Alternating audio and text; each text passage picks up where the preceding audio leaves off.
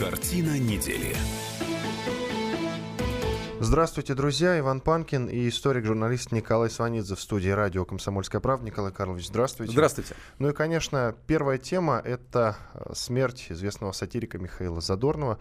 Он отошел в мир иной на этой неделе. Это произошло после долгой тяжелой болезни. Вот бытует мнение, что он не только сатирик, он еще и историк, но даже политик. Как вы относитесь к Ну, вы знаете, я, вот я, я бы не хотел здесь, я бы не хотел здесь очень уважал Михаила Николаевича и э, талантливейший человек, но, конечно, политиком он не был, историком он тоже не был.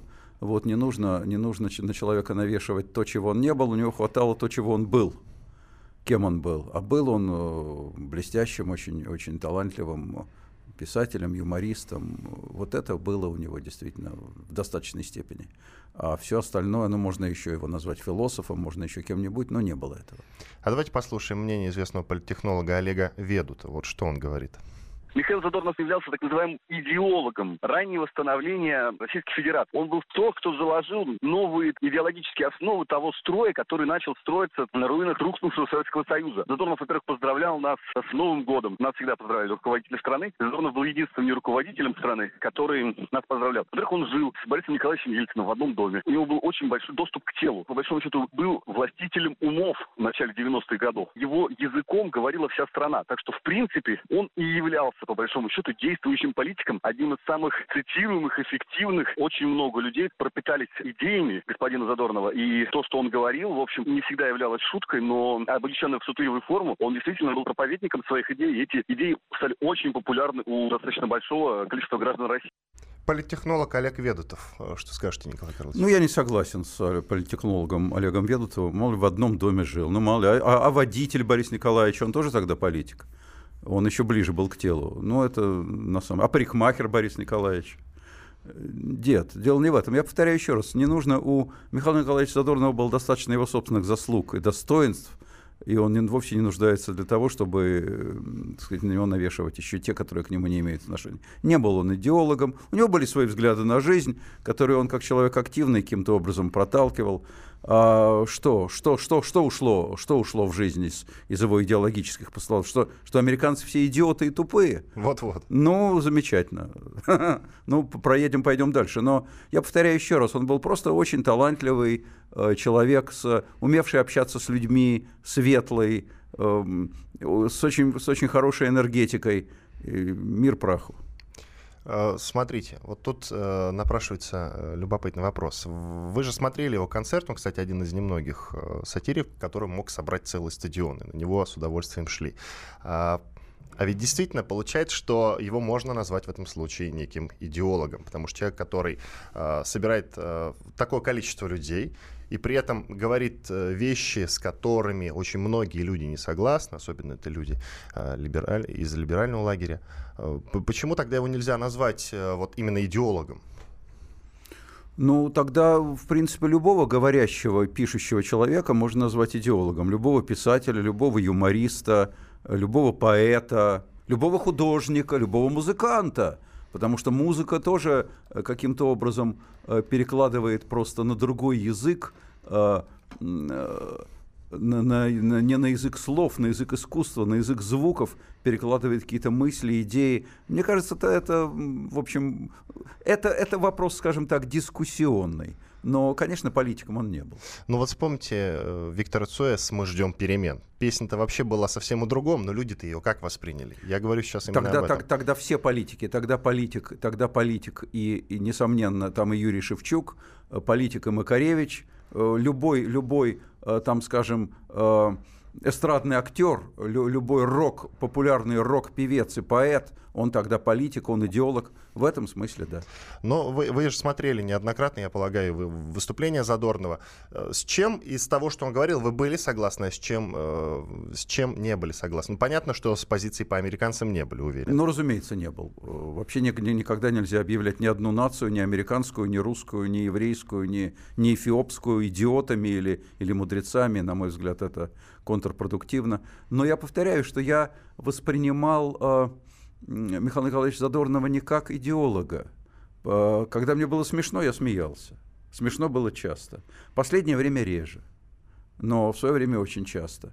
Э, когда мне не было смешно, я не смеялся. Понимаете, это как, эм, это как э, модное последнее время рассуждение о художественном кино. Правда там говорится или нет? Да какая век разница? Это другой жанр. Это другой жанр. Это художественное кино. Вот Михаил Николаевич э, э, Задорнов был писатель-юморист. Он же был и автором э, различных исторических спорных теорий достаточно. Тут даже я спорными их не назову. Историком он не был.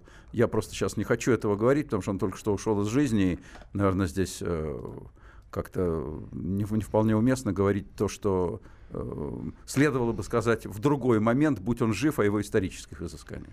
Ну, грустную тему придется продолжить, потому что только что, вот буквально несколько часов стало известно о том, что из жизни ушел э, достаточно известный телеведущий Борис Ноткин. Он был найден мертвым в своем доме в Подмосковье. Есть версия, что он совершил самоубийство. Вы были знакомы с ним? Да, с ним был очень хорошо и давно знаком. Он преподавал у меня в университете, когда учился на историческом факультете МГУ. Он преподавал английский язык, он был блистательным э, знатоком английского, любил этот предмет, любил студентов, и студенты его любили. Э, был очень колоритный, приятный, воспитанный, широко образованный человек. И эти свои достоинства он принес в журналистику, когда он туда пришел. Он умел слушать, он умел разговаривать с людьми, от него никогда не исходила агрессия, он, он, от него всегда исходил позитив. Он был такой Ему нравились женщины красивые, он нравился красивым женщинам. Он же даже вот этот эстетский момент, э, Бог меня простит, может быть, он же даже привнес, я думаю, в, свой выбор варианты ухода из жизни, потому что, судя по всему, как я понимаю, он застрелился из ружья, эм, чтобы уйти от страшной боли, связанной с его неизлечимой болезнью. И, и, и э, так ушел из жизни, застрелившись из ружья Эрнест Хемингуэй в свое время. Я думаю, что то, что э, Ноткин э, Борис Исаевич был прекрасным знатоком э, англоязычной культуры, я думаю, сыграл определенную роль в этом его выборе варианта ухода из жизни. Понятно, спасибо большое. Теперь к другим темам. На этой неделе к нам приходил бывший э, премьер-министр Украины Николай Азаров. Вот среди прочего, конечно, мы с ним обсуждали вопрос, возможен ли сейчас правый переворот на Украине. Он уверен, что невозможно, пока это невыгодно американцам. И никакой Саакашвили или там Тур Турчинов э, эту ситуацию не изменит. Вы что скажете? Видите ли, я не верю Азарову ни в чем так же, как Януковичу. Я не верю в то, что он сейчас вообще может выступать экспертом по Украине. Потому что если бы он был экспертом по Украине, в тот момент, когда он действительно там был и обладал реальной властью, он бы, наверное, что-то сделал по-другому. Значит, если он, будучи там, обладая всеми возможностями получать всю полноту информации – в результате доигрался до того, до чего доигрался, то у меня совершенно никаких оснований сейчас считать его сильным экспертом. Вот честно вам скажу. Сейчас, когда он вдали от Родины, вдали от этих источников информации, вдали от власти, если он говорит то, что считает в данном случае нужным говорить по тем или иным, я боюсь, конъюнктурным политическим соображениям. А что касается возможности права переворота, не знаю. Может, он и прав, может, он и нет. Знаете, если э, там петух будет много часов кукарекать, в конце концов расцветет. Вот, поэтому здесь, э, в конце концов, и любой, даже и не эксперт может сказать правду методом тыка.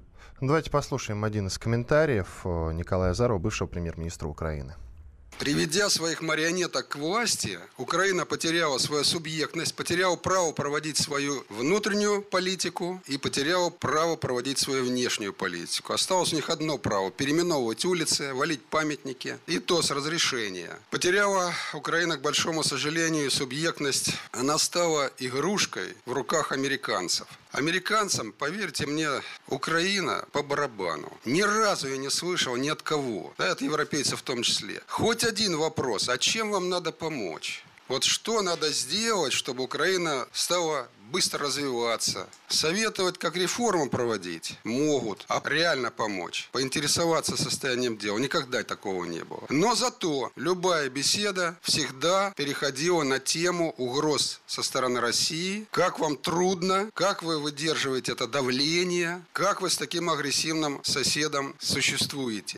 Это Николай Азаров, бывший премьер-министр Украины. Ваше мнение, Николай Карлович, послушаем уже после двухминутного перерыва.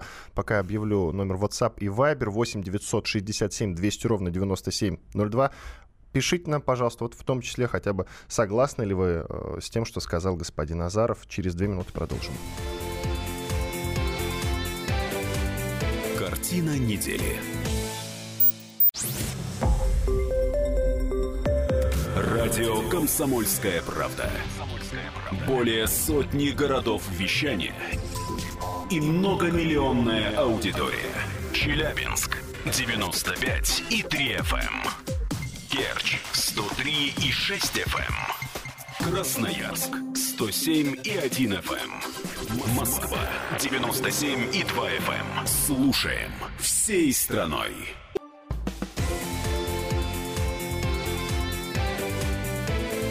Картина недели. Иван Панкин и Николай Сванидзе, известный историк и журналист в студии радио «Комсомольская правда». Продолжаем обсуждать главные темы этой недели. На этой неделе к нам приходил бывший премьер-министр Украины Николай Азаров. Вот как раз мы сейчас обсуждаем то, что он нам наговорил. Вот среди прочего он сказал, что э, всем на Украине ведут американцы и всем заправляют соответственно, но при этом им э, глубоко, я цитирую его, глубоко плевать на Украину, они не оказывают им никакой реальной помощи. Вот, Николай Карлович, теперь вам слово. Согласны Согласны ли вы с тем, что сказал господин Назаров? Знаете, я понятия не имею, плевать американцам на Украину или нет, честно говоря. Думаю, что плевать. А почему им должно быть не плевать на Украину? Где Украина, где Америка? Э, на Украину прежде всего не плевать самим украинцам. Но я боюсь, что им, э, не, им не плевать не только им не плевать на Украину, но им плевать на господина Азарова. Господин Азаров политэмигрант, который может вернуться в свою родную страну только на броне российских танков. Другого шанса вернуться туда у него нет. Вот, соответственно, через эту призму и нужно рассматривать все его высказывания. Вот, собственно, и все. Ну вот еще один комментарий Азарова, бывшего премьер-министра Украины. Давайте послушаем. Я очень большие надежды возлагаю на то, что новая администрация Соединенных Штатов, которая является фактическим хозяином Украины сейчас, фактическим хозяином Украины, она диктует, что делать, как делать. Я еще раз подчеркиваю, ну улицу переименовать там или 9 мая отменить, или 8 марта, это они сами принимают решение. Я думаю, американцы в эту чепуху не вмешиваются, условно скажем, хотя это далеко не чепуха. А вот серьезное решение мира, войны, развития, суверенитета, экономической политики, социальной политики Киев сам не принимает. Так вот, у меня очень большая надежда на то, что новая американская администрация, взвесив многие за и против, реалистично проанализировав ситуацию на Украине, изменит эту политику и будет искать компромисс с Российской Федерацией по э, урегулированию ситуации на Украине. Ну вот что вы скажете, Николай Карлович? Ну, Способна господин, ли новая администрация господин Назаров, США? Господин Назаров намекает на то, что умный Трамп пересмотрит ситуацию и вернет да -да. туда господина Азарова на Украину. Не вернет. Не вернет. А, ну, я, дум, я, думаю, что, я думаю, что Трамп, я думаю, что Трамп, э, будучи человеком очень прагматичным до цинизма, при этом неопытным в международных делах, он, конечно, рассматривает э, Украину как, как не центральную тему э, своего, в своего, своего, своего трамповского мира, своего глобального видения, но это важная тема для него в его отношениях с Россией. Поэтому, конечно, он будет думать о том, э, куда, в какую клеточку встроить эту тему. Я думаю, что решение он еще не принял. В любом случае, он не будет действовать так, как этого хочет Кремль. Он не будет делать так, как этого хочет Киев он будет делать так, как он сочтет для себя необходимым. К надеждам господина Азарова или к опасениям господина Азарова в любом случае это не имеет отношения никакого. Господин Азаров давно отыгранная карта. Президент США Дональд Трамп вот совсем недавно заявил о том, что он э, хочет сейчас э, улучшить отношения с Россией, хотя бы потому, чтобы решить вопросы по Сирии, по Украине и вопросы, соответственно, связанные с мировым терроризмом. Кстати, может быть, вполне реально, что действительно э, пойдут на диалог, наконец, наши лидеры, с учетом того, что они сейчас находятся на саммите, и вполне вероятно, что в ближайшее время состоится их встреча. Там они э, перекинулись несколькими словами, и это были, эти заявления были связаны с Сирией, насколько Вероятно, состоится, вероятно, и не состоится. Э, пока что, пока что она не состоялась, и, очевидно, Трамп еще не решил, в какой мере ему нужна встреча с Путиным и в какой мере она ему более, более ли она ему нужна, нежели опасна с внутриполитической точки зрения. Не будем забывать о, том, что, о том, что к России сейчас во внутренней политике США, в общественном мнении США а, отношение ужасное. Мы сейчас не будем говорить о причинах, о том, насколько это адекватно, но это так. И поэтому для Трампа э, все вот такие вот э, на вась-вась Э, такие дружественные переговоры с Путиным, они э, несут очень большие риски с внутриполитической точки зрения. А какие они несут для него плюсы, он еще, видимо, для себя не решил. Конечно, есть тема Сирия, есть тема Украина, есть Сирия, есть тема, по которой он никак не может отстать от Путина. Володя, ты вмешивался в наши дела или нет? Володя будет говорить, нет, мы не вмешивались. Но это не значит, что ему поверят. Потому что мы много чего говорили, а нам не верят. Понимаете? Не будем забывать, что мы говорили, что у нас и наших не было вооруженных сил в Крыму, потом выяснилось, что были. Э, мы говорили и говорим, что наших нет в Донбассе, весь мир уверен, что наши есть в Донбассе. Мы говорим, что мы не, не, не занимались государственным допингом, весь мир уверен, что мы, занимаемся государ... что мы занимались государственным допингом на Олимпиаде в Сочи. Э, мы говорили, что мы, не, что мы не влезаем во внутреннюю жизнь США, нам тоже никто не верит. То, что у них есть серьезные данные, которые свидетельствуют об обратном. Поэтому сам, само по себе уверение президента Путина для Трампа и для американцев неубедительно. И, и будет ли он вот э, в контексте всего этого садиться и разговаривать, нам это нужно. А ему он, видимо, пока в этом не убежден. Путин и Трамп пересеклись, и у них был короткий разговор на саммите АТЭС. И, среди прочего, насколько я понял, Трамп сказал, когда же уже все ненавистники и дураки поймут, что иметь хорошие отношения с Россией — это хорошо, а не плохо. Они все время играют в политику. Это плохо для нашей страны. Я хочу решить вопрос КНДР, Сирии, Украины, терроризма. И Россия может очень сильно помочь. Конец цитаты Трампа. Абсолютно правильная цитата, но это общие слова, не будем забывать. Этой серии лучше свобода, чем не свобода, лучше мир, чем война конечно, лучше хорошие отношения с Россией, чем плохие. А дальше ему скажут, но ты имеешь в виду Россию или ты имеешь в виду правление Путина? И э, этот диалог будет уже нескончаемым и очень сложным для Трампа. Угу.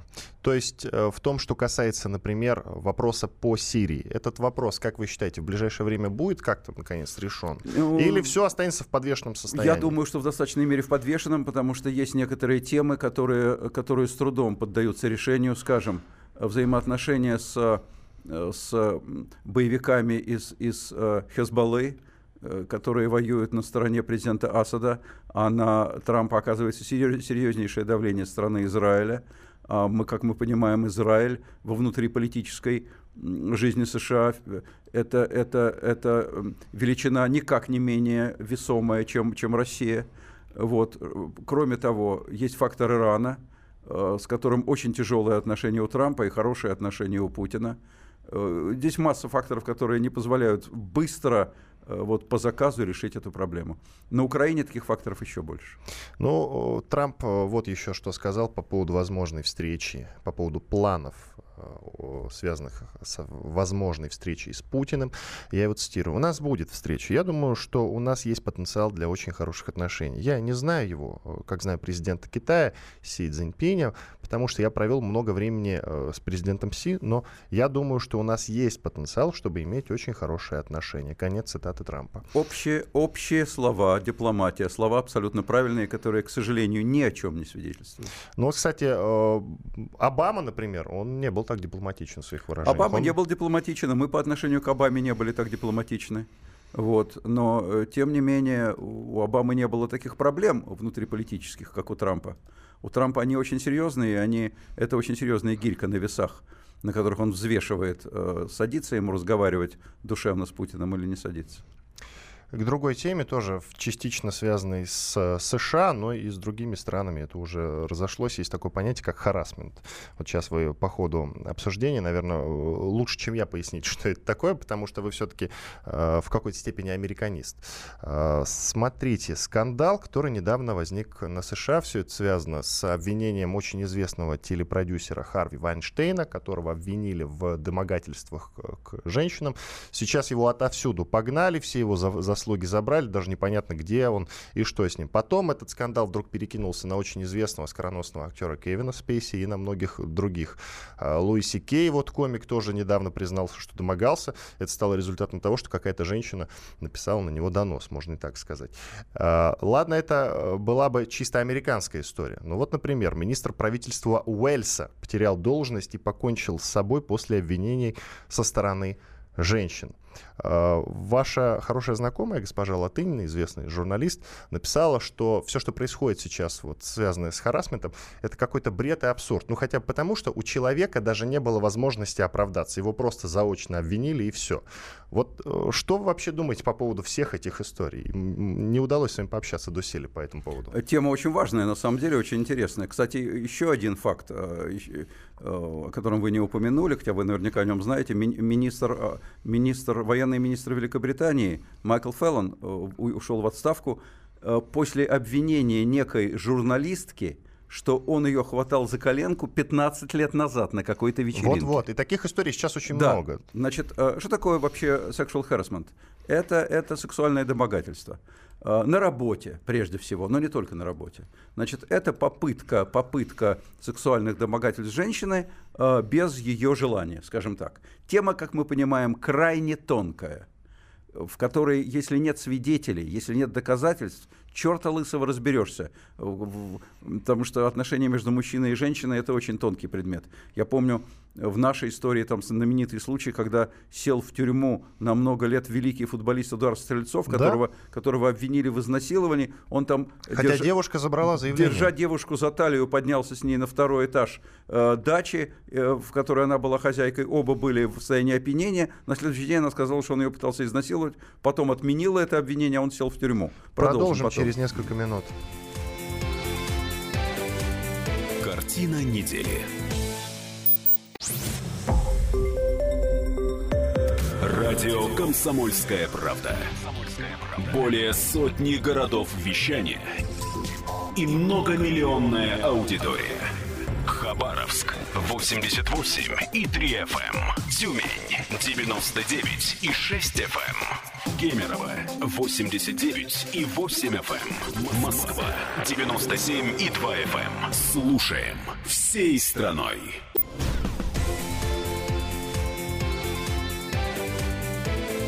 Картина недели.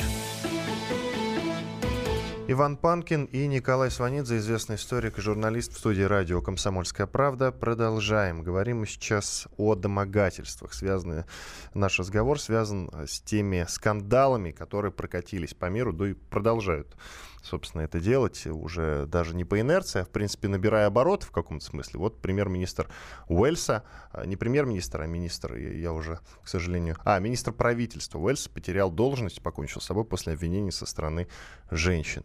Вот. Случай, конечно, ну, выходящий за рамки разумного. И то его обвинили в том, что он там а, приставал к даме, притом это не доказано абсолютно, просто потому что она так сказала. Э, ему даже не дали возможность оправдаться никак, и человек покончил с собой.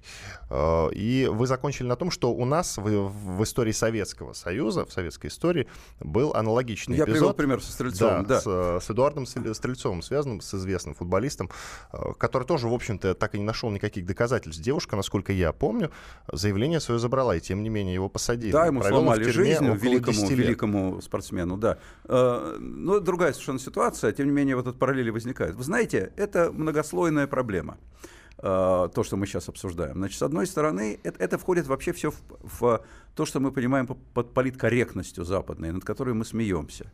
У нее, естественно, как у всякой практики такого рода, а это огромная такая глубокая практика последних десятилетий, у нее есть свои, свои положительные и свои отрицательные стороны. Ведь это не только э, гендерные взаимоотношения между полами, это отношения, скажем так, национально-расовые. Вот там еще несколько десятилетий назад были на юге США таблички только для белых, в автобусах только для белых. А теперь там нельзя анекдот рассказать про, про афроамериканцев, кроме как в постели жене, жене, чтобы никто не слышал. И у них предыдущий президент был афроамериканец. Э, достижение, достижение – что нельзя анекдот рассказать, это хорошо или плохо? На мой взгляд, все-таки хорошо, скорее. Потому что мы привыкли, что можно рассказывать все и вся, и это грязь. И это, в общем, разжигает национа... межнациональную рознь. Даже анекдоты разжигают. Э, про гендерные дела. Понимаете, женщина – это слабейшая. Вообще э, биологически слабая половина человечества, помимо того, что прекрасная. Мы привыкли к тому, так считаем, что демократия – это власть большинства. Это в диком племени демократия – власть большинства. Это э, э в средневековом городе, ранее средневековом, Вече – это власть большинства. Э, а сегодня демократия – это прежде всего та политическая система, которая стоит на страже интересов меньшинств и слабейших. Женщина слабее. Если женщину насилуют, поэтому суд и общественное мнение прислушивается прежде всего к ее мнению, произошло это или нет, если есть свидетели, потому что она слабейшая. Здесь есть перехлесты, несомненно. Но, но то, что из двух мнений, ее или его, на Западе сейчас больше прислушиваются к ее мнению, да, это так. Есть здесь смешные, э, страшные даже, тяжелые моменты. Да, есть. Действительно, мало ли на кого она сказала, кто ее когда за коленку хватал. Почему, во-первых, нельзя за коленку вроде бы как схватить? Не схватишь за коленку, так и тебя, грубо говоря, и не поцелуют. Да? Так у нас, в общем, такое мнение по данному предмету. Не попросишь, не получишь. А, а с другой стороны, значит, нужно, нужно умело просить. Э, нужно так просить и хватать за коленку, чтобы тебе 15 лет, э, тебе это потом, это лыко не вставляли. И не говорили, сволочь, что ты меня, что ты меня хватал 15 лет назад. Значит, видимо, неправильно схватил все-таки. Э, его проблемы. Значит, мне кажется, в конечном счете вот эти перехлесты потом уйдут. Мне кажется, что здесь есть свой какой-то смысл. У нас другая страна. У нас страна одиноких женщин. У нас страна, которая очень много воевала. У нас всегда была нехватка мужиков. У нас женщина вне брака – это женщина, которая всегда считалась маргинальной, а социально униженной. Она всегда этого стеснялась. На Западе совершенно другое отношение. Абсолютно. И поэтому совершенно другой, другие, другой характер взаимоотношений между полами. Я вас уверяю, что при этом, хотя мужики у них боятся женщин на работе, боятся, потому что действительно, ну, странное дело, ты ее кофе не пригласишь, потому что если ты ей не нравишься, вдруг она стерва, и она скажет, что ты ее пригласил, что это sexual harassment.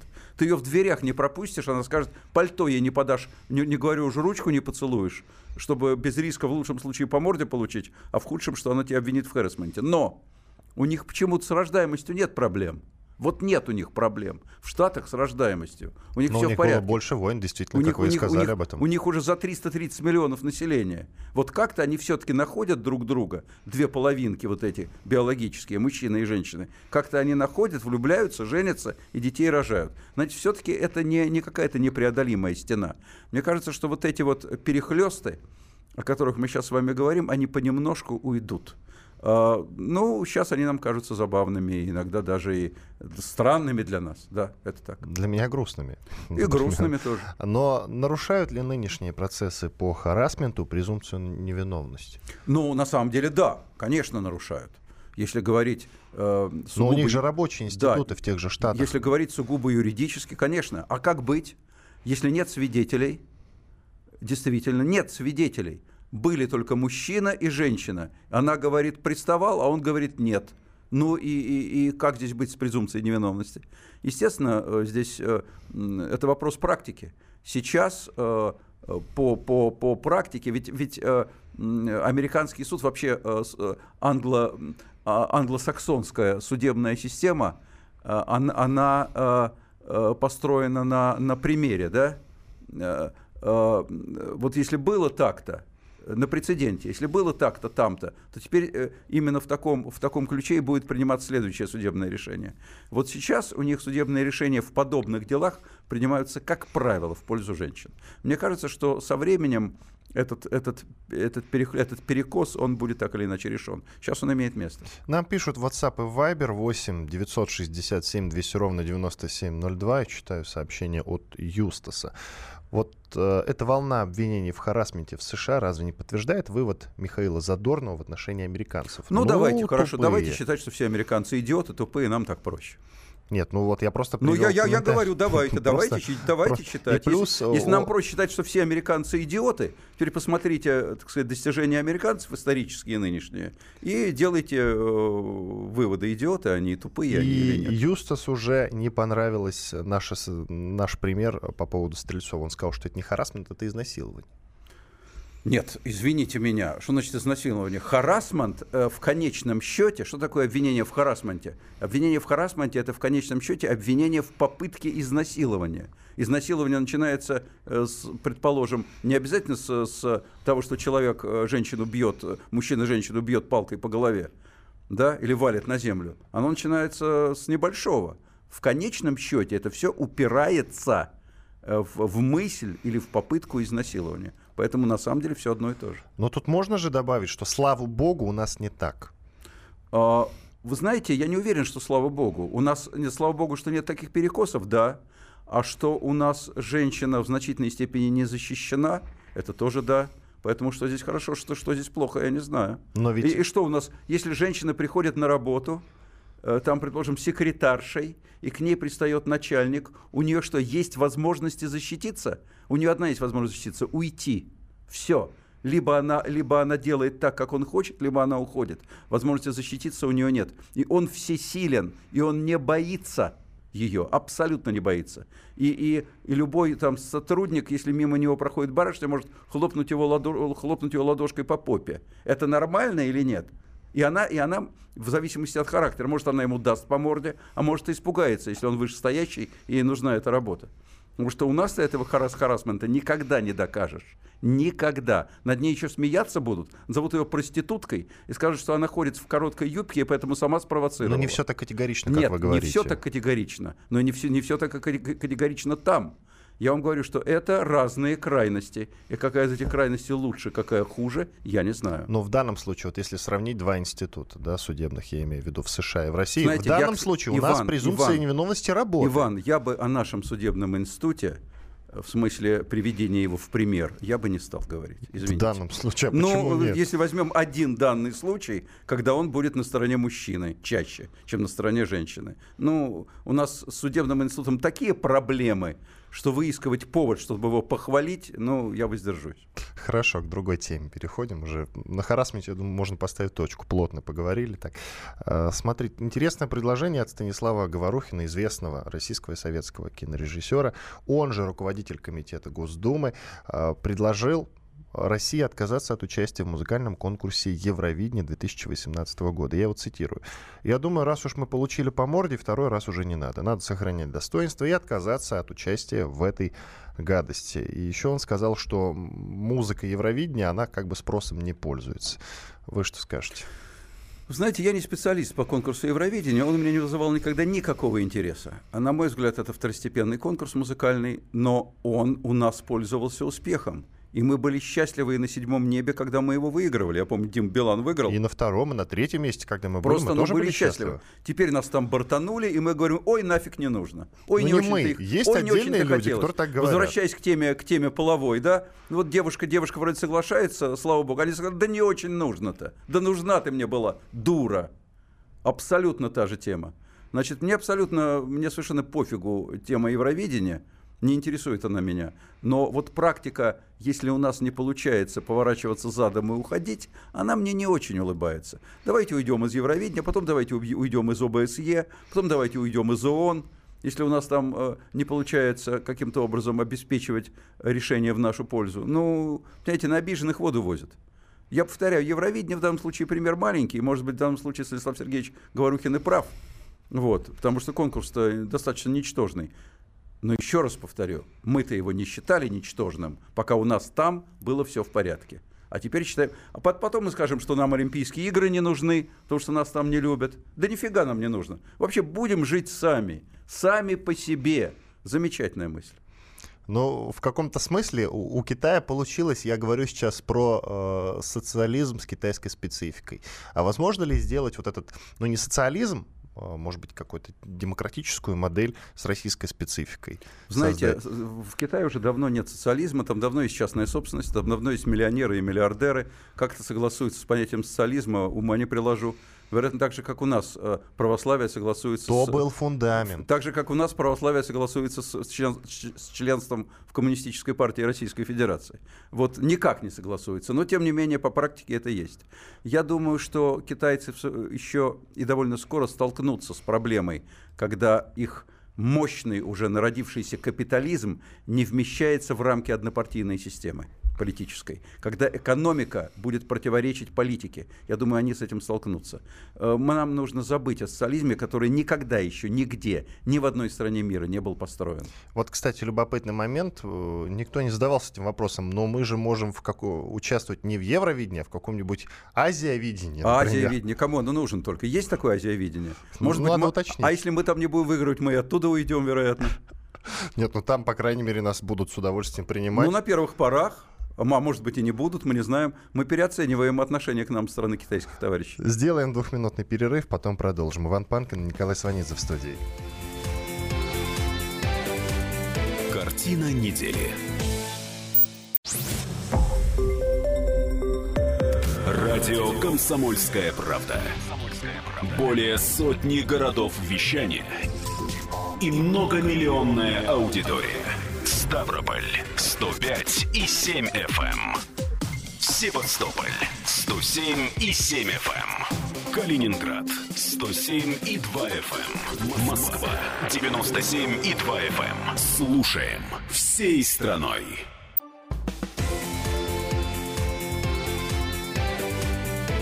Картина недели. Финальная часть нашего разговора, нашего, это Иван Панкин и Николай Сванидзе, известный историк и журналист в студии радио «Комсомольская правда». Власти Татарстана предложили оставить обязательным изучение татарского языка в школах. Вот об этом сейчас поговорим. Президент Татарстана Рустам Миниханов, выступая на сессии Госсовета Республики, сообщил о результатах переговоров с федеральным центром по поводу ситуации с преподаванием татарского языка. Я его цитирую. «Мы подготовили вариант, который учитывает все нормы федерального законодательства и законодательства республики. Он согласован предварительно со специалистами Министерства образования России. Этот документ внесен». Также господин Миниханов э, подчеркнул, мы ждем новый федеральный государственный стандарт, согласно которому татарский язык как государственный будет преподаваться два часа в неделю. Вот, собственно, конец цитаты. Сейчас а, я предлагаю послушать справочный материал, э, который называется «Конфликт вокруг татарского языка». Слушаем. Справка на радио «Комсомольская правда». Дискуссия о языках разгорелась после того, как Владимир Путин поручил проверить школы на добровольность изучения национальных языков. Наиболее остро проблема встала в Татарстане. По Конституции этой республики и русский, и татарский языки являются государственными и преподаются в школах в обязательном порядке в равном объеме. Однако СМИ стали писать о жалобах родителей, мол, это равенство не соблюдается. Надзорные органы стали требовать от местных школ перевести татарские факультативные часы, что вызвало возмущение в республике. Местные Министерство образования предложило компромисс. Татарский язык оставить обязательным в начальной и общей школе в объеме двух часов в неделю, а в старших классах изучение татарского может стать добровольным. Итак, это был э, справочный материал о конфликте вокруг татарского языка, суть спора. Вот сейчас наш звукорежиссер, выпускающий Денис, рассказал мне, что только что приехал как раз из Казани, и э, городские жители выли от того, что у них было по 8 часов изучения татарского языка. Вот. В деревнях говорят на татарском, в городах уходят от этого. Теперь вам слово, Николай Карлович. Знаете что, э, вот мы сейчас, э, так сказать, отмечаем долго и без особого пафоса столетие э, Великой Октябрьской революции. Да, Октябрьской, Февральской, вообще столи, события, столетие событий 1917 года. Так я вам должен сказать, что, э, по мнению многих экспертов, э, и это согласуется с реальностью, одной из причин того страшного, в общем, с катастрофическими э, последствиями переворота, который произошел, в частности, в октябре 17 года, и имел, э, ну, говорю, последствия очень тяжелые. В частности, то, что касается демографии, о которой мы сейчас говорили э, в, в известной мере. Потому что России предсказывали во второй половине 20 века до 600 миллионов населения. Э, вот, мы знаем, сколько сейчас у нас. Да и много-много всего. Так вот, одной из причин было ужасное решение национального вопроса. Иначе говоря, еще при Александре III, при отце последнего царя Николая II, которого, которого считают Александра III прямо э, человеком, при котором была сплошная стабильность, и, и, и все цвело и колосилось. Потому что он мог уметь заставить иностранцев ждать, пока он Совершенно верно. Но он не мог решить национальный вопрос. Мало того, он загонял его вглубь. Он проводил политику русификации. Он поляков, прибалтов заставлял говорить на русском языке. Он фактически запрещал иностранные языки. К чему это привело? Это привело к тому, что в русской революции в 17 году, в октябре, огромный процент нацкадров революционных, и они были именно наиболее пассионарны. Сколько было поляков, начиная с Дзержинского, сколько было евреев, загнанных за черту оседлости – Сколько было прибалтов, латышские стрелки знаменитые. Все они пошли в революцию, пошли свергать власть. Это было именно последствие русификации. Никогда нельзя загонять национальный вопрос вглубь. Никогда нельзя бить по голове людей, которые хотят так или иначе бить по голове, даже мягкой ладошкой, не обязательно молотом, которые хотят говорить на своем родном языке. Хотите говорить на родном? Вперед, дорогие друзья. Хотите 8 часов, хотите 28, да хоть 48. Говорите на своем, изучайте родной язык. Не в, на мой взгляд, огромная ошибка пытаться Татарстану навязать э, изучение русского языка за счет татарского. Ни в коем случае нельзя этого делать. Хотят, они понимают, они полагают, что русский язык это, это путь в большой мир, а татарский язык их в известной степени маргинализует. Бога ради, учите русский. Не полагают так. Учите татарский. Что хотите, то и учите. Хотите учить арабский, учите арабский. Хотите учить турецкий, учите турецкий. Хотите Но учить сами ан- дома. Хотите Да. учить да где угодно. Хотите учить английский. Английский язык на самом деле путь в в реальный большой мир, потому что это мировой язык. Учите английский. Но ни в коем случае это национальный вопрос. Это такая больная мозоль. Никогда не знаешь, где на нее наступишь. А здесь уж точно наступишь. На мой взгляд, очень тонкий предмет. Ни в коем случае нельзя жать на эту педаль. Ни в коем случае. Я бы хотел сам себя э, поправить, потому что я привел цитату. Мы ждем новый федеральный государственный стандарт, согласно которому татарский язык как государственный будет преподаваться два часа в неделю. Я сказал, что это цитата президента Татарстана Рустама Миниханова. Нет, это цитата министра образования и науки Республики э, Татарстан, соответственно, Энгеля Фаттахова. Ну, это просто для уточнений. Так это, Николай Карлович, такая необходимая самоидентификация или это в какой-то э, степени экстремизм? Ну а что же в этом экстремистского? Желание говорить на своем языке, учить его. Что же в этом экстремистского? Экстремизм это когда стреляют. Экстремизм это когда э, занимаются терактами, выходят на баррикады. Вот это экстремизм. И то, как известно э, по, по э, практике исторической, это записано в многих конституциях демократических стран, народ имеет право на восстание, если правительство нарушает его конституционные права. Но, но э, здесь э, об этом речь не идет. Но, но и нельзя наступать на мозоль народу. И Человек хочет говорить на своем родном языке, да пусть говорит. Даже если на нем говорят три человека. А, а- а татар много. Татарстан огромная республика с огромными традициями культурными, с литературными традициями. Если человек не будет знать, не будет знать этого языка, он никогда не прочитает этого всего, он никогда не узнает этого всего. Как же можно? Есть, есть разные народы, скажем, сибирские, в которых там два с половиной человека осталось. И то хотят родной язык изучать. И бога ради пусть изучают. А татары, как же можно здесь э, каким-то образом пытаться на них давить? Ни в коем случае нельзя. Ну вот нам пишут, причем здесь э, русификация и сепаратизм. Жили скверно, вот и пошли в революцию. А что значит жили скверно? А кто жил хорошо? Предположим, многие жили скверно, так или иначе все жили вровень. Но, но тем не менее, представительство процентное именно национальных окраин в русской революции, именно в радикальной его части, было очень высоким. Можно подумать, что русский крестьянин жил замечательно. Нет. А сколько было евреев в революции? А сколько было евреев в, террористической части революции, в эсеровской партии? Сколько еврейских девочек после, после погромов, э, когда убивали их, их матерей, сбрасывали, насиловали сбрасывали со второго этажа? Сколько девочек еврейских, м- 16-летних, пошли бомбы бросать в русских государственных чиновников? Сколько поляков, в том числе Дзержинский был, между прочим, из дворянской семьи польской.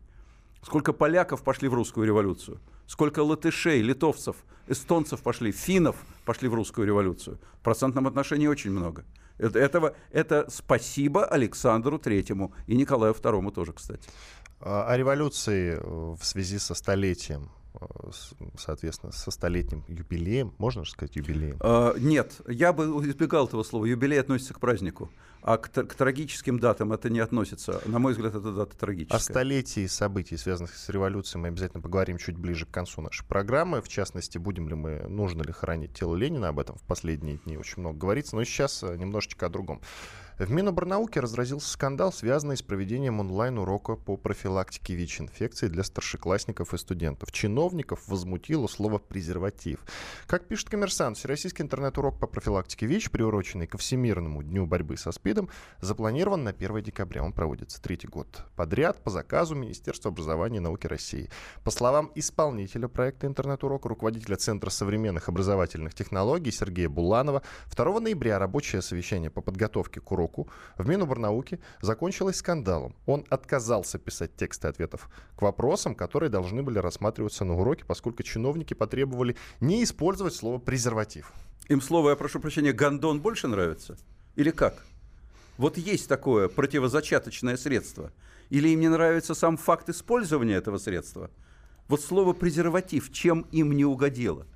Вот, вот это абсолютно, абсолютно ханжеский цинизм. Абсолютно. Именно как в тот момент, когда детям нужно объяснять основы отношений сексуальных между полами, основы того, как нужно предохраняться девочкам, мальчикам, их одолела ненависть к слову презерватив. Я вас умоляю. А они чем-нибудь пользуются в своей жизни или ничем не пользуются? К сожалению, минута до конца. Есть очень большое желание продолжить говорить об этом, но у нас осталось меньше минуты, и теперь, конечно, о том, хороним ли тело Ленина или нет, ждем только чего. Вопрос к вам. Минута. После презервативов хорошо, mm-hmm. да. Э, но, на мой взгляд, из, из э, соображений как раз э, такого национального необходимости предохраняться в, в исторически национальном смысле, я бы похоронил тело Ленина, несомненно. Похоронил бы, в землю закопал, надпись написал. Если кто хочет, цветочки посадили бы, поливали, я бы не стал. Но никому, естественно, запрещать нельзя. Цветочки поливают, из лейки ходят – там принимают в пионеры, кому хочется, бога ради. Но еще много людей, которые будут против, а это, соответственно, приведет к неким митингам. Тогда надо ли? Да никому ни, ни к чему это не приведет. В, э, в, когда Сталина из Мавзолея вытащили, уж сколько народу было против, то ничего. Ну, тогда был Советский Союз, не было интернета, и это ну сделали и тихо. Ладно, все, спасибо, до свидания. Картина недели.